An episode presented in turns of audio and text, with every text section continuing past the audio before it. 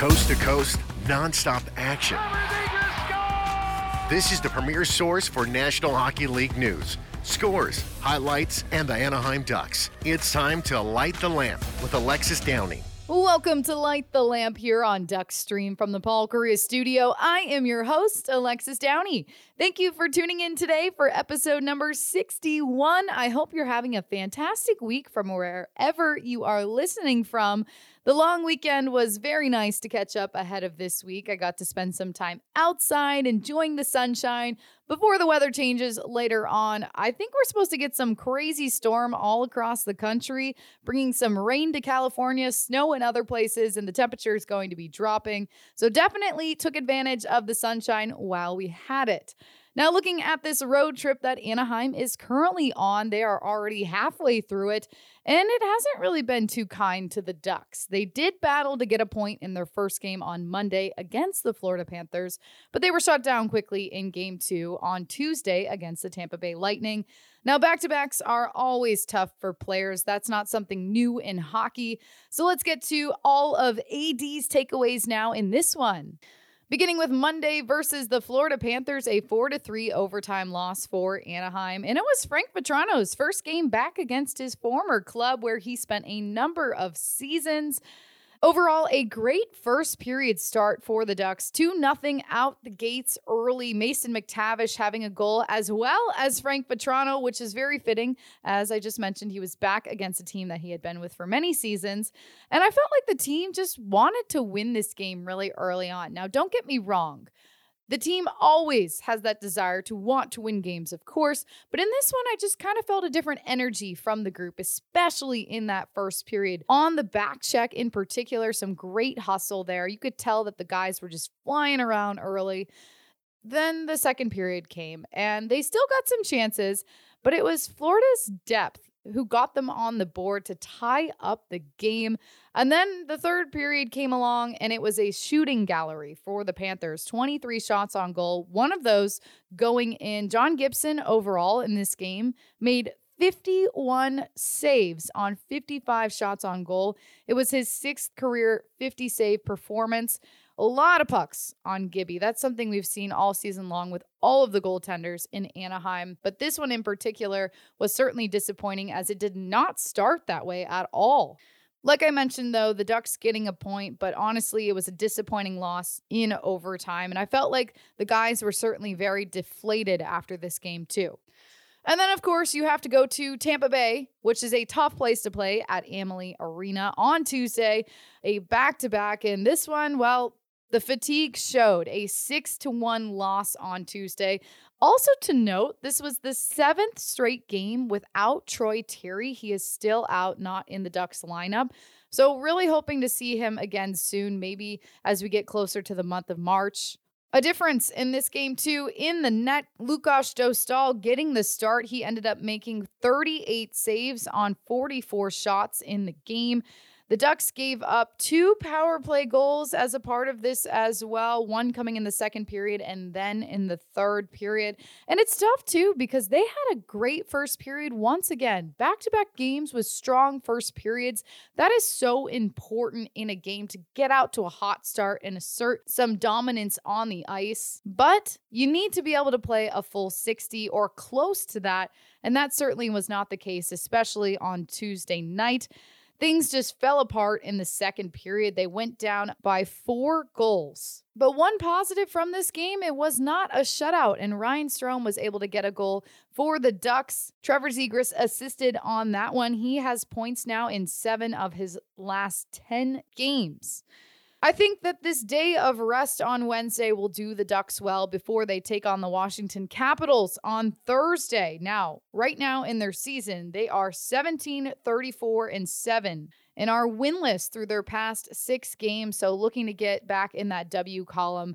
And like I said, heading to Washington for Thursday's game, game three of this road trip. Again, 4 p.m. puck drop on Duckstream. And now let's pivot and look at the entire NHL by going coast to coast with goal calls from Tuesday night. It was a great night of hockey that we saw all around the NHL, beginning with the Toronto Maple Leafs and Buffalo Sabres. Now, before I dive into this game, I have to note the big trade that happened where Toronto acquired Ryan O'Reilly from the St. Louis Blues as a part of a three team trade that happened on Friday night. The third team, as a part of that trade, was the Minnesota Wild. So this was his third game with the Leafs on Thursday, and naturally, he nets a hat trick. So let's talk about the fact also that the first two goals that were scored from him they came on his first two shots of the game. And then he netted his third goal late in the third period to conclude the hat trick. O'Reilly now has five points with the Leafs and 15 total goals this season. Joe Bowen now has the call of the goals. Leafs, Tavares, and across the line, in for Marner. Marner swings it in front. O'Reilly scores! Ryan O'Postrophe Riley gets his first in a Leaf uniform as Mitch Marner sets him up. Ryan O'Reilly, the Clinton, Ontario native, gets his first in a Leaf uniform, and he's got another chance in for a goal. Never mind one. Oh, O'Postrophe Riley has two. And next up, the Edmonton Oilers took on the Philadelphia Flyers. It was a 4 to 2 win for Edmonton, who sits in a wild card spot in the West right now with 70 points. But the storyline from this game, of course, the dynamic duo that we always see with the Oilers, Connor McDavid and Leon Draisaitl.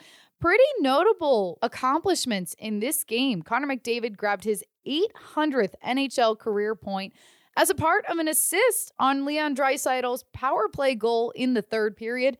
And also to note, this was Draisaitl's 700th career NHL point. So they both happened on the same play. That's pretty cool if you're Connor McDavid and Leon Draisaitl. One last note about this is McDavid became the fifth fastest player in NHL history to reach 800 points. And now you can hear the call of the goal from CHED Radio 630 AM. Behind the flyer net, all the way across. Nugent Hopkins to Draisaitl scores!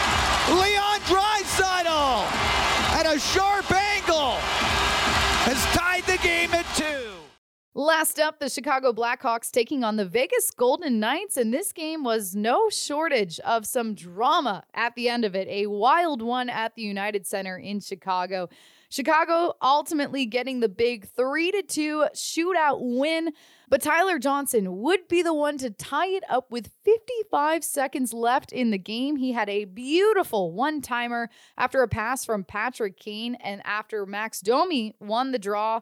Like I said, just 55 seconds left on the clock. This tied the game at 2, pushed it to overtime, but before that overtime was played, just as the game was winding down, Patrick Kane had a goal that did not count, but man, you need to look up the play because it was an absolute rocket of a shot. The UC was going crazy.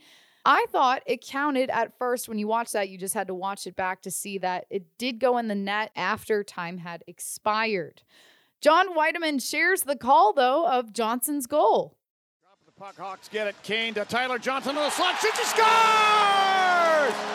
Power play goal. The Hawks have tied it at two with 54 seconds left in regulation. A clean face-off win by Domi to Kane at the top of the right circle without hesitation. He found Tyler Johnson backing up into the slot and he one-timed it past Brossoit. Some news, though, from the Chicago Blackhawks was announced on Sunday. Their captain, Jonathan Toews, will be taking a step back from playing due to symptoms of long COVID 19 and chronic immune response syndrome. He missed all of the 2020 21 season with chronic immune response syndrome as well. This is certainly very concerning for him, and I just hope the best for him. I know his name has been talked about a lot this season as to what his future might look like, in addition to what Patrick Kane's future may look like. But in the meantime, great to see Toews taking some time for his health and making that his priority.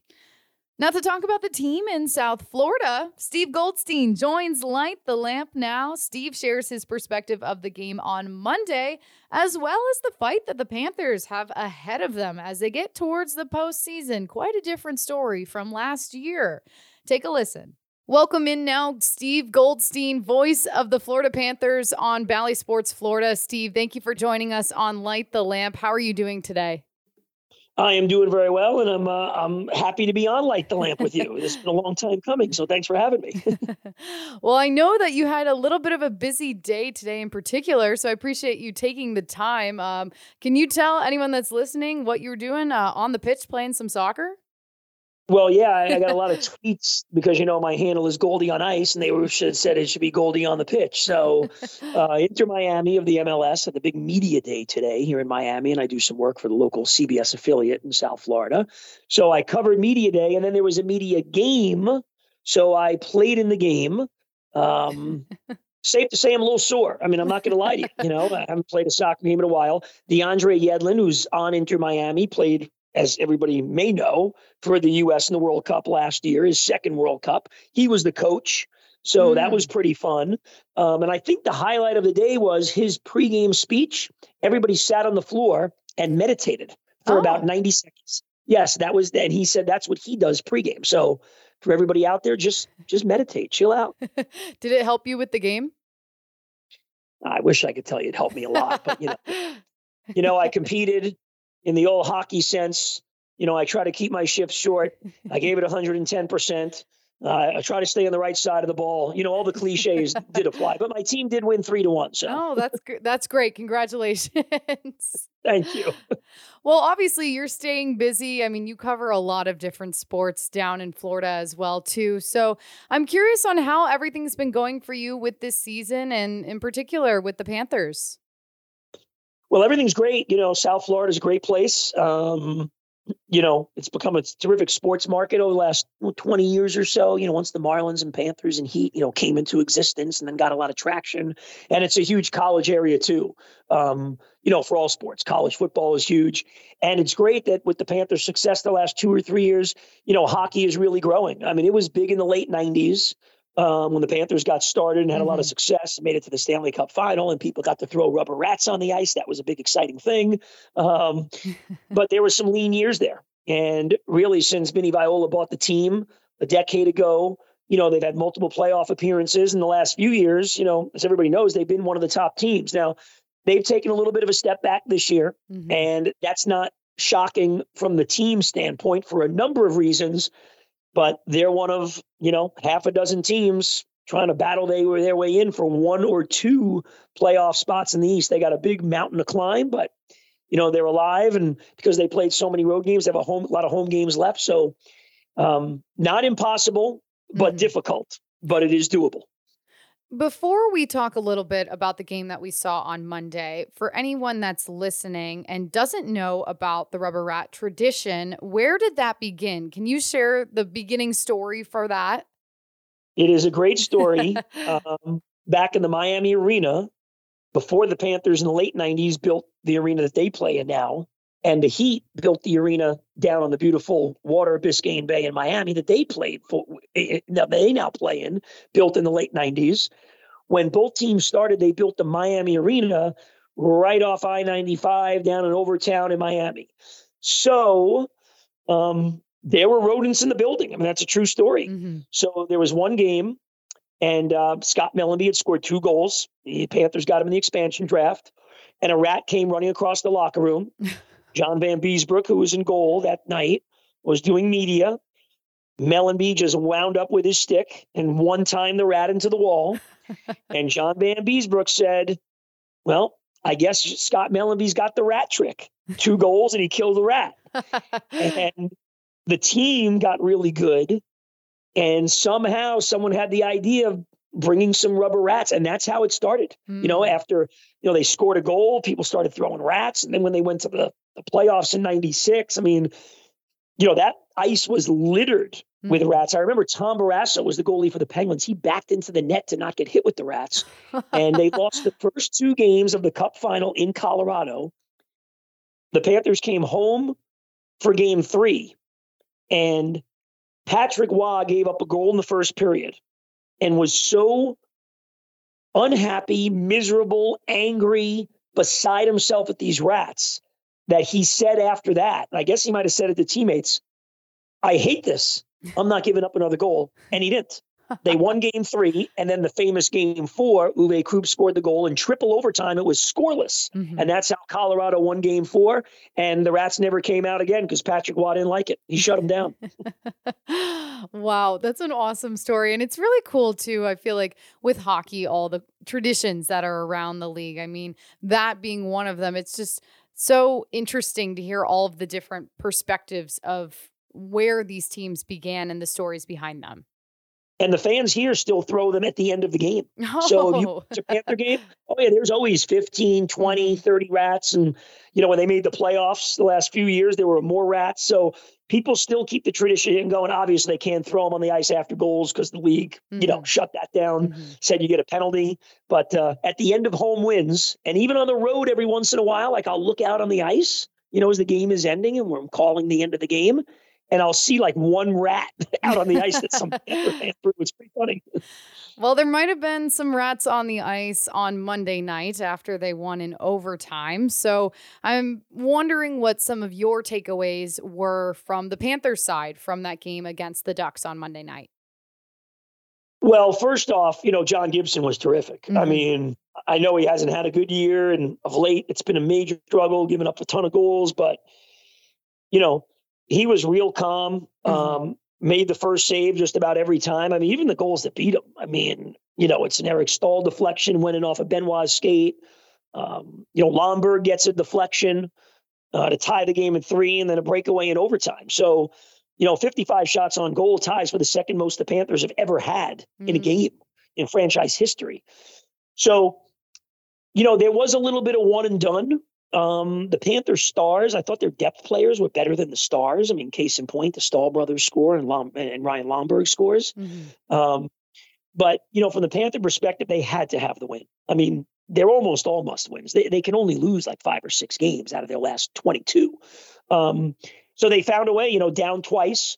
You know, they were one of only two teams in the league after being the best comeback team last year in NHL history. I think the Panthers in Minnesota before a couple days ago were the only teams in the league that had yet to come back from a multi-goal deficit to win a game. So they got that done, and then they came back obviously in the third period, and you know just found a way. And of late, they play three forwards in overtime. You know, they go to their first line and their second line. That's the way they play overtime. So mm-hmm. the second line ended up, uh, you know, getting Verhaeghe free and winning the game. So, you know, it was it was not a good start. Um, you know, down two nothing and really didn't have a lot of energy. But I thought once the second period started, they took the game over and probably would have won by more if it wasn't for uh, you know, for Gibson doing what he did. And speaking of goaltenders, right now you have the tandem of Sergei Bobrovsky and Spencer Knight. Uh, you know, there, has been some struggles on that end for you guys this year, but what have you thought about them overall? Well, I think you know, Alexis, what you said. It's it's been a struggle. Mm-hmm. I mean, you know, you call it what it is. Now, mm-hmm. since you know early December, Bobrovsky has been much better, and you know had a bad game here and there, but really since the All Star break, he's been solid. Um, I thought he was only okay in the game against the Ducks. I mean, kind of out of position on the first two goals, and I know Kulikov got a good look, but you know, Dimitri is a former Panther and not known as a goal scorer. So, you know, but Bobrovsky kept the game close. You know, the Ducks didn't have a number of, you know, a lot of high high end scoring chances in that game.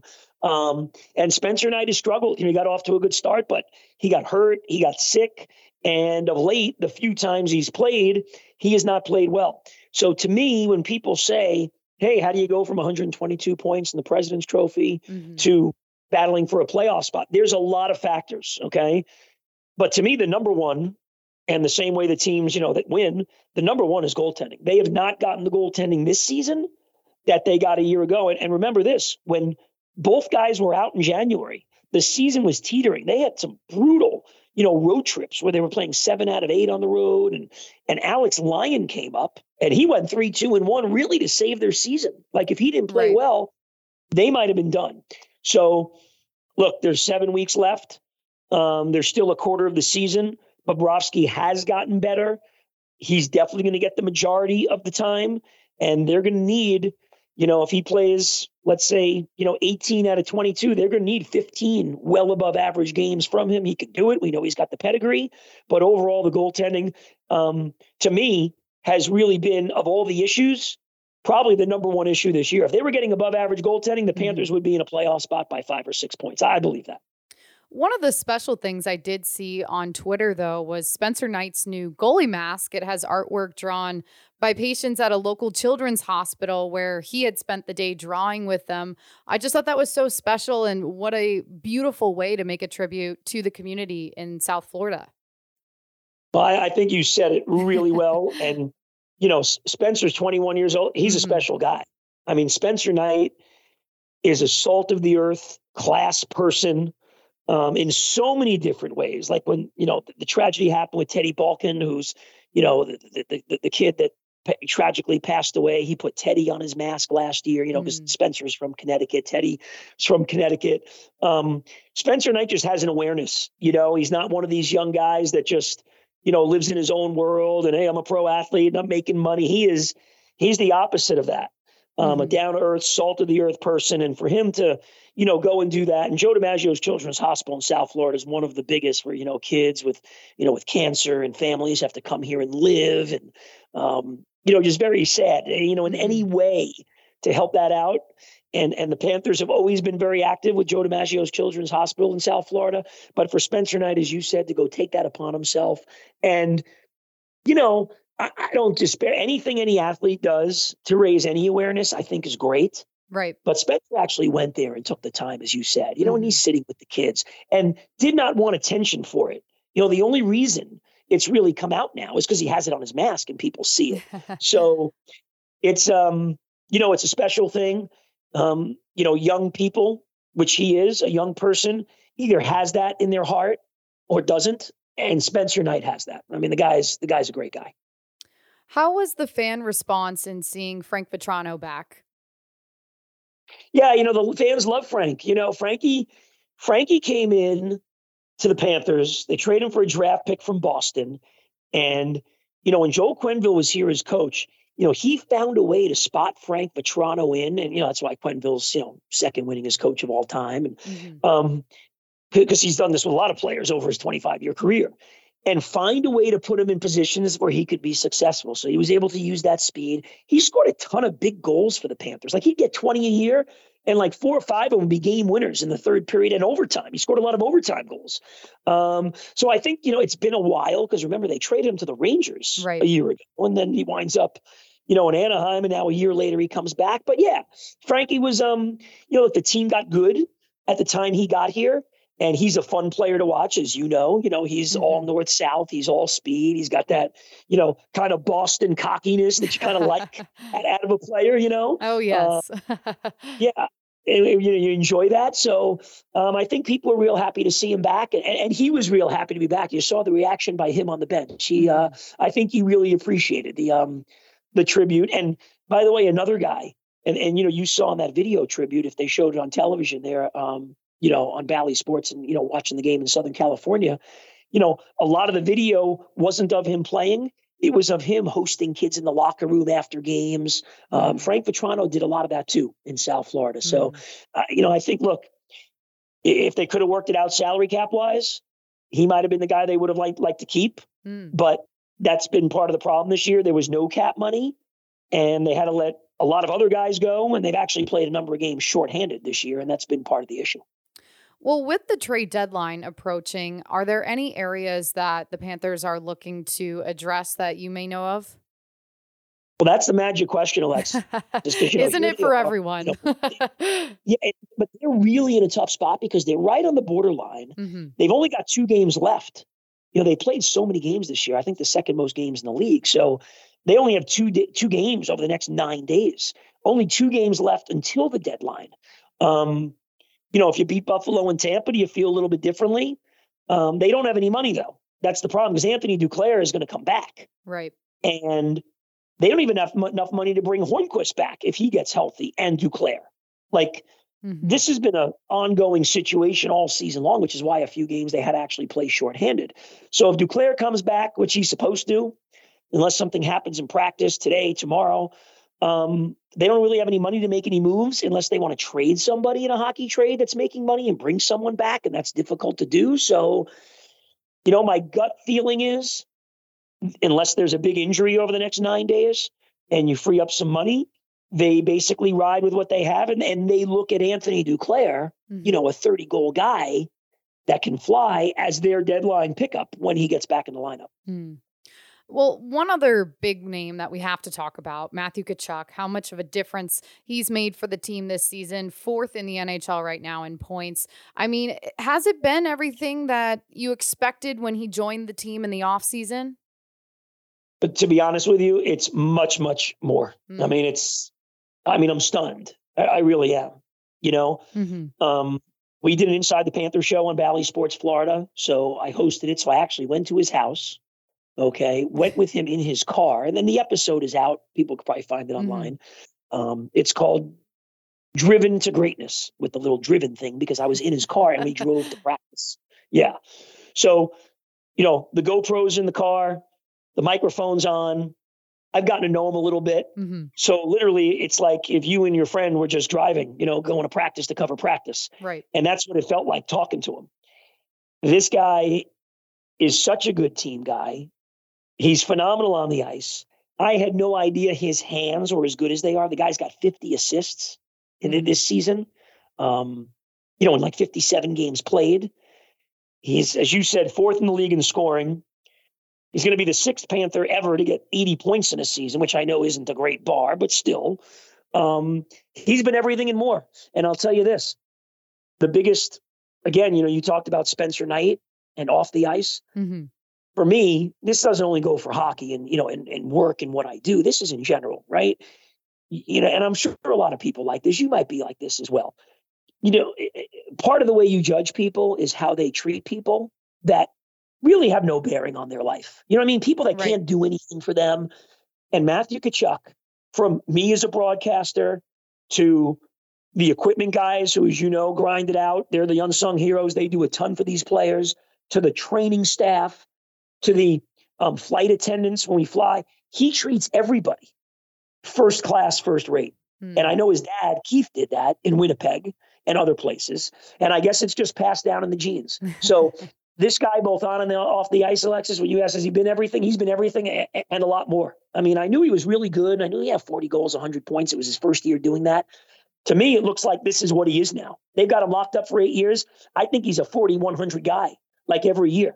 And the other thing is when you look at him in that top four in scoring, he's also got a much higher plus minus than McDavid, Draisaitl, and Kucherov, the three guys ahead of him. So he's been uh, he's phenomenal. And for what we do, you know, as broadcasters, right. you is what he, he's a heck of a lot of fun to watch. I mean, it's it's a good time. and he certainly was a great staple for South Florida at the All Star game as well this year too. Well, he loves it here. You know, he's become integrated immediately. Um, he loves living here. He loves everything about it. You know, he's down over there east in Fort Lauderdale, and it's a great spot for him. They're going to build the practice rink is in process of being there. So once they build that, they'll probably only go out west to the arena just to play the games. Um, you know, it's a place he wanted to come to. I mean, he had a mm-hmm. handful of teams he would have gone to, but this was a place he wanted to come to. And and he's the type of guy that the team needed. Like they needed a guy. You know, they, the Panthers have had a lot of talented players, but and you know this until you get the guy that's got that kind of bite to his. You know, he's Ryan Getzlaf. I mean, that's what he is. Mm-hmm. You know what I mean? He's got that bite. He's got that grittiness. He's got that love of the game. He can pull everybody with him. You know, when the game is a battle and when the games get grinding and tougher and in the playoffs, you know, guys like him get even better. So that would be my comparison to uh, to a guy mm. like Getzey, who is obviously you know an amazing guy for the Ducks. yes, very beloved here in Anaheim. Uh, Steve Goldstein, thank you so much for joining us on Light the Lamp. I appreciate you having me. Good to talk to you, Alexis. Thanks. And it's time for my final quack for this episode, where I share my last thoughts before the end of the show. Check out some of our latest Duck Stream content as we have plenty of new shows for you guys the Players Lounge from Mighty Till Now episodes, and plenty more. Thank you for listening to Light the Lamp. I am Alexis Downie. And one more thing to note the trade deadline is just over a week away. We're certainly getting close to that date. Make sure to come back again for more hockey talk right here on Duckstream. This is an Anaheim Ducks original production on Duckstream.